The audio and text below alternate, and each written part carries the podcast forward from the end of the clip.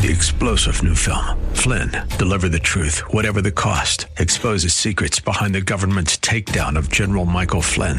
Flynn knew what the intel world had been up to. He ordered the first audit of the use of contractors. This set off alarm bells. He told the truth. He was the most dangerous person for Donald Trump to hire. They had to get rid of Flynn. Flynn, deliver the truth, whatever the cost. Available now. Watch it today. Go to salemnow.com. Salemnow.com.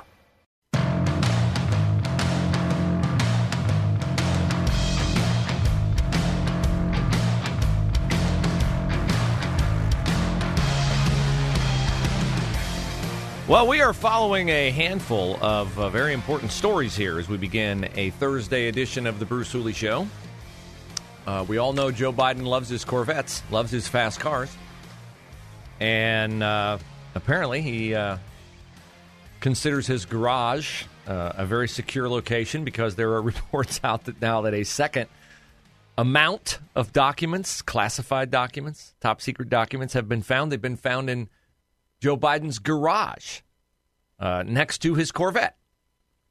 And uh, we'll stand by and see uh, what other details we get, which will be almost none, because it was very clear from the president's press conference today at the White House, called to tout a decrease in inflation from 7.1% to 6.5% for December. Proof Joe Biden says that though inflation is more than three times as high as it is considered to be when it is at an acceptable rate of 2%. Uh, his policies are all working and everything is great, and you should be super happy. And as for those secret documents that we're now finding, now finding in multiple locations, uh, he kind of takes a Sergeant Schultz, Karine Jean Pierre approach. I know nothing except I will read you what my lawyers have written down for me to say. Um, this is how it sounded at the White House today. As uh, well, I don't know if it was the White House or the fake White House. I'm never really sure uh, with Joe Biden. I'm never really sure anything's too authentic with Joe Biden. But here is uh, the end of his presser touting the incremental drop in inflation and the shouting that ensued uh, with Peter Doocy uh, winning the day. It's remarkable to me. Oh, that's Andy McCarthy. Sorry. Here's Peter Doocy winning the day. So God bless you all, and may God protect our troops. Mr. President, Mr. President, Mr. President, thank you, thank you, Mr. President, Mr. President. Okay. Classified, classified material next to your Corvette. What were you thinking? Let me, uh, I'm going to get a chance to speak on all this, God willing, soon. But as I said earlier this week, people, and by the way, my Corvette's in a locked garage. Okay, so it's not like you're sitting out in the street. So but anyway, was in a garage. yes, as well as my Corvette. Um, but uh, as I said earlier this week, people know I take classified documents and classified material seriously. Evidently not. I also said we're cooperating fully and completely with the Justice He's reading this. review. He is reading As all part this. Of that process, my lawyer has reviewed other Mm-hmm. places where documents in my uh, em- of from my time as vice president were stored, and they finished the review last night. Reading, reading, reading. They discovered a small number of documents of classified markings in storage areas and file cabinets in my home and my in my my, my personal library. This was done in the case of the Biden Penn. Still reading. Th- this was done in the case of the Biden Penn Center. Not particularly well. The well. Department of Justice was immediately, as was done, the Department of Justice was immediately cl- uh, uh, no- notified. Really not well. And uh, the lawyers arranged for the Department of Justice to take possession of the document. So you're going to see, we're going to see all this unfold. I'm confident. Thank you very much.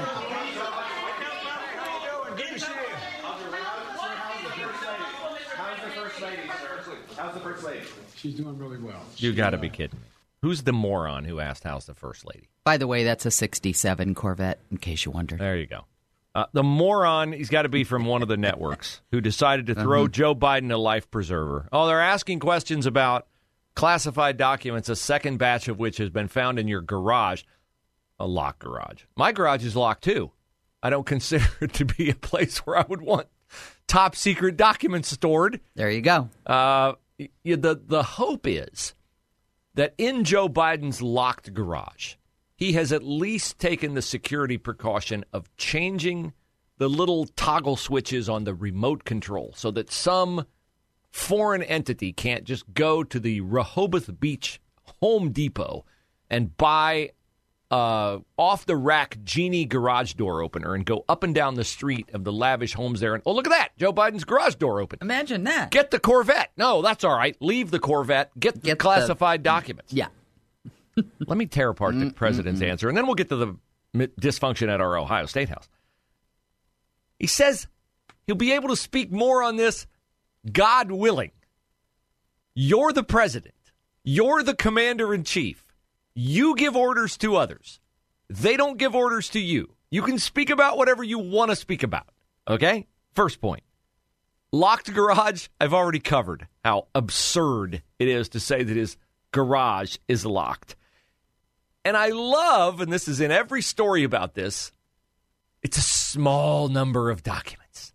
A small number. Well, what is a small number? Because yesterday we were told that it was less than a dozen, and that was a small number. And now we have more. So the number's not as small today as it was yesterday. And I believe I predicted that, by the way, that there would be twice as many documents at least as the less than a dozen. And the other thing is that the number of documents doesn't matter.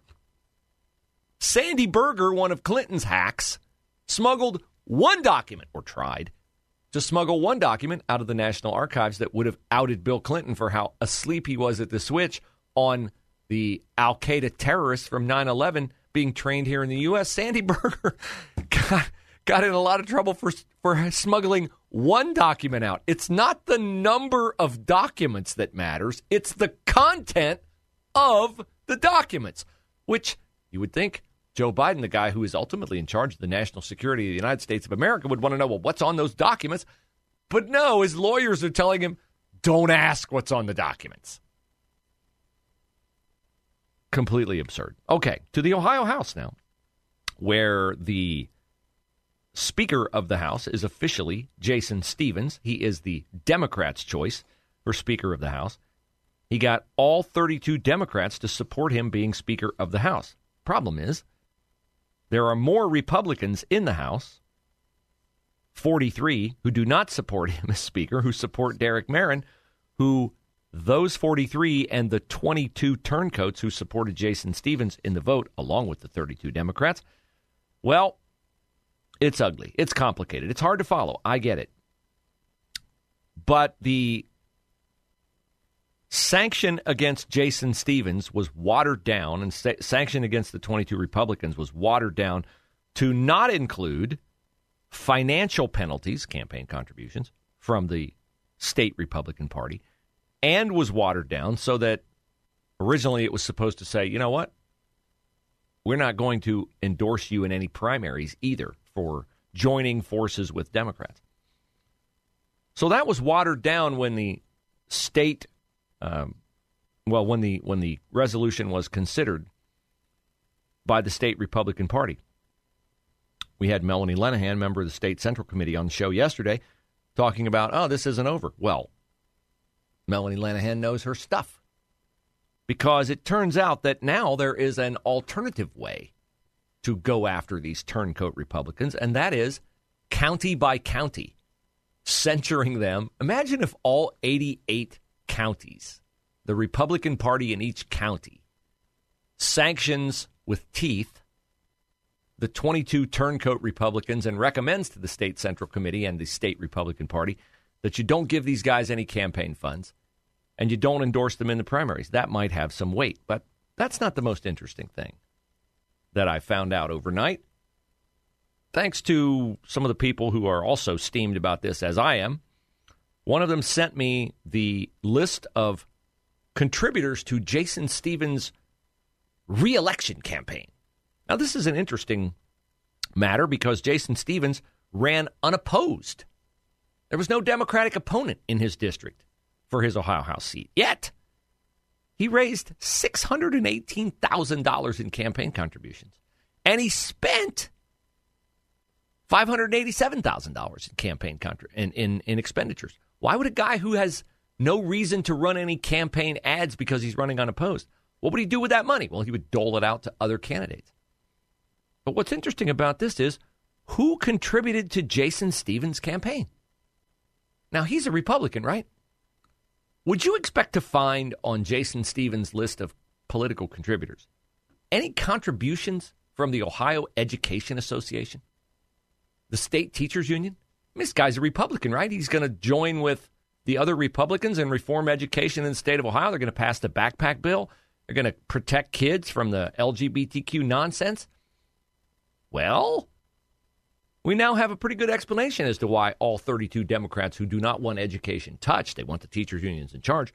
We now have a pretty good indication why Jason Stephens got the support of 32 Democrats and what the price tag is on Jason Stephens' loyalty to you, the voter. It turns out that the price tag is about mm, 10 grand, give or take a few grand.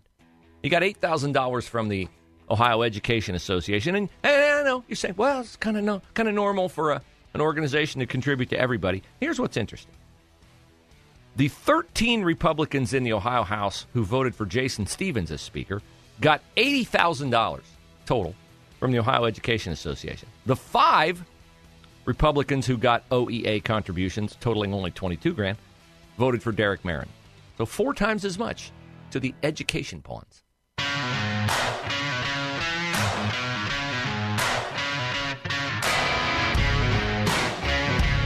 I am sensitive to the possibility that the detail that I give you on the Ohio State House may be ponderous for you to understand. I get it. Uh, for the longest time, I paid no attention to state politics. And really now, we're so inundated with news on national politics, and there's so much dysfunction and corruption on the national level that we look at our Ohio State House, our General Assembly, which is made up of House and Senate, and we think, well, it's two thirds Republicans, so at least we don't have to worry about anything bad here in our backyard. And then, of course, if you're paying attention over the last two weeks, you find out that the Speaker of the House, who was going to be a staunch conservative and going to protect your kids in schools and going to give you choices and options as a parent with approximately a $5,000 stipend every year to offset private school tuition, charter school tuition, whatever.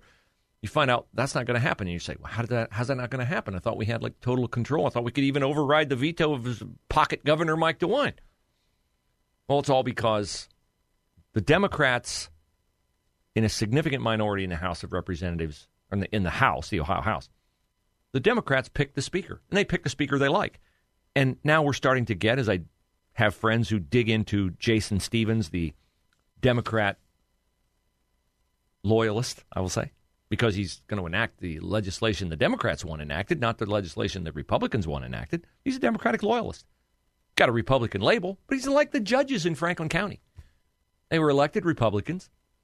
Then, as Columbus flipped from Republican control to Democratic control, how many judges have I told you over the past? Oh, he's changed his political affiliation Changed his political affiliation because he knows he or she cannot get elected as a Republican anymore. So Jason Stephens, probably in his little burg where he's from, wherever, what is it, Kits? I've never even heard of where he's from. And I've known every little burg in the state of Ohio. I've lived like my entire life except for two years here. So Somebody sent me yesterday, well, look at his campaign contributions, and you shouldn't be surprised. Okay, so there's a lot of union contributions on Jason Stephens' list of political contributors. And the one that really jumped out to me, more than the labor's local 189, more than the Ohio contractors PAC, was an $8,500 contribution from the Ohio Education Association. And I'm like, the teachers' unions? gave this Republican dude $8,500. Okay, I'm aware. Political organizations hedge their bets. Maybe they give to every Republican. Maybe they give that to every Republican. No. Contacted a lobbyist last night. I said, Should I be suspicious? Yes, you should be suspicious. He did more research. He said, You're actually low. The teachers' unions gave $12,000 to Jason Stephens, which ranked him number five in the Ohio House on the list of contributors from the teachers' unions in Ohio. Now, ask yourself this question if there are 32 Democrats in the Ohio House and Jason Stephens, a quote unquote Republican, got the fifth highest amount of political contributions from a teachers union, does that seem out of whack? Seems out of whack to me. Then my friend said, Oh, look, there were 18 GOP House members who got contributions from the OEA. All right, stop right there. There's 60, what, five Republicans in the House. 18 got political contributions from the OEA. So they're clearly not giving to everybody on the Republican side as a hedging of the bets. They're only giving to their friends, okay? So they think they got 18 friends. All right, they got backdoored by five of those friends because five of them voted for Derek Merrin as Speaker. But the 13 others voted for Stephens. And don't underestimate the OEA too much because the amount of money they gave to the 18 Republicans in the House, when you total it up and split it by the five who voted for Merrin and the 13 who voted for Stephens, the OEA gave four times as much to the people who sided with Stephens in the speaker's vote as they did the five who stuck with their promise, and all of them promised in November to vote for Merrin. So I find this to be confirmation of what I anticipated when Jason Stephens, power hungry, no integrity, Jason Stephens, went back on his own word that he would vote for Derek Merrin for Speaker to become Speaker.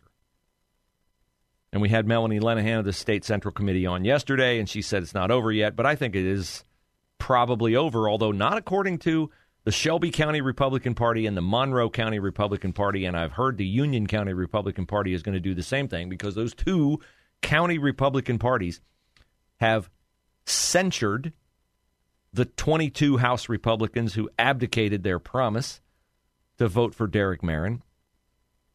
They have, in their censure, said don't give them any political contributions, don't recommend them in any primary endorsements. And the chief architect, or one of the chief architects behind this whole thing, besides Jason Stephens, who, you know, he cheated on his party. If your spouse cheats on you, you can blame the person they cheated with. Or you can blame the person who is most at fault, the your spouse who could have said no.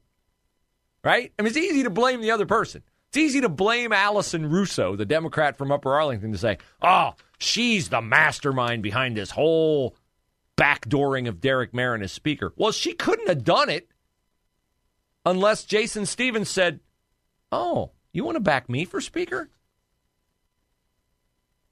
All I have to do is break my promise to my party, to my voters. That's all I have to do, and I can have the Speaker's gavel. And wow, I got I got three terms left in the Ohio House. I could be the Speaker for six years. Imagine what I could parlay that into. I mean, look at Larry Householder. Look how much money he made off being Speaker. Maybe I could make that much money too, and I wouldn't be caught because I wouldn't be stupid like Larry Householder. So don't blame Russo, even though she's eminently blamable and evil. And I would also add whatever word applies to someone who breathlessly advocates for the bloodthirsty murder of children in the womb, holding a Bible on which Eric Stephens placed his left hand to take his oath as Speaker. That takes some real temerity on the part of Allison Russo. Three star general Michael J. Flynn, head of the Pentagon Intelligence Agency, knew all the government's dirty secrets. He was one of the most respected generals in the military. Flynn knew what the intel world had been up to. He understood its funding. He ordered the first audit of the use of contractors. This set off alarm bells. The explosive new documentary, Flynn, Deliver the Truth, Whatever the Cost, and covers the facts behind this scandal. Flynn told the truth. He was the most dangerous person for Donald Trump to hire. I find out the worst enemy that I'm going to face in my life is right here in America. They took my assessment and they wanted me to change it. And I was like, I'm not changing it. They had to get rid of Flynn. With in depth interviews, archival footage, and never before seen personal records of the man behind the headlines. I just felt like I was drowning. Flynn, deliver the truth, whatever the cost. Available now. Watch it today. Go to salemnow.com. Salemnow.com.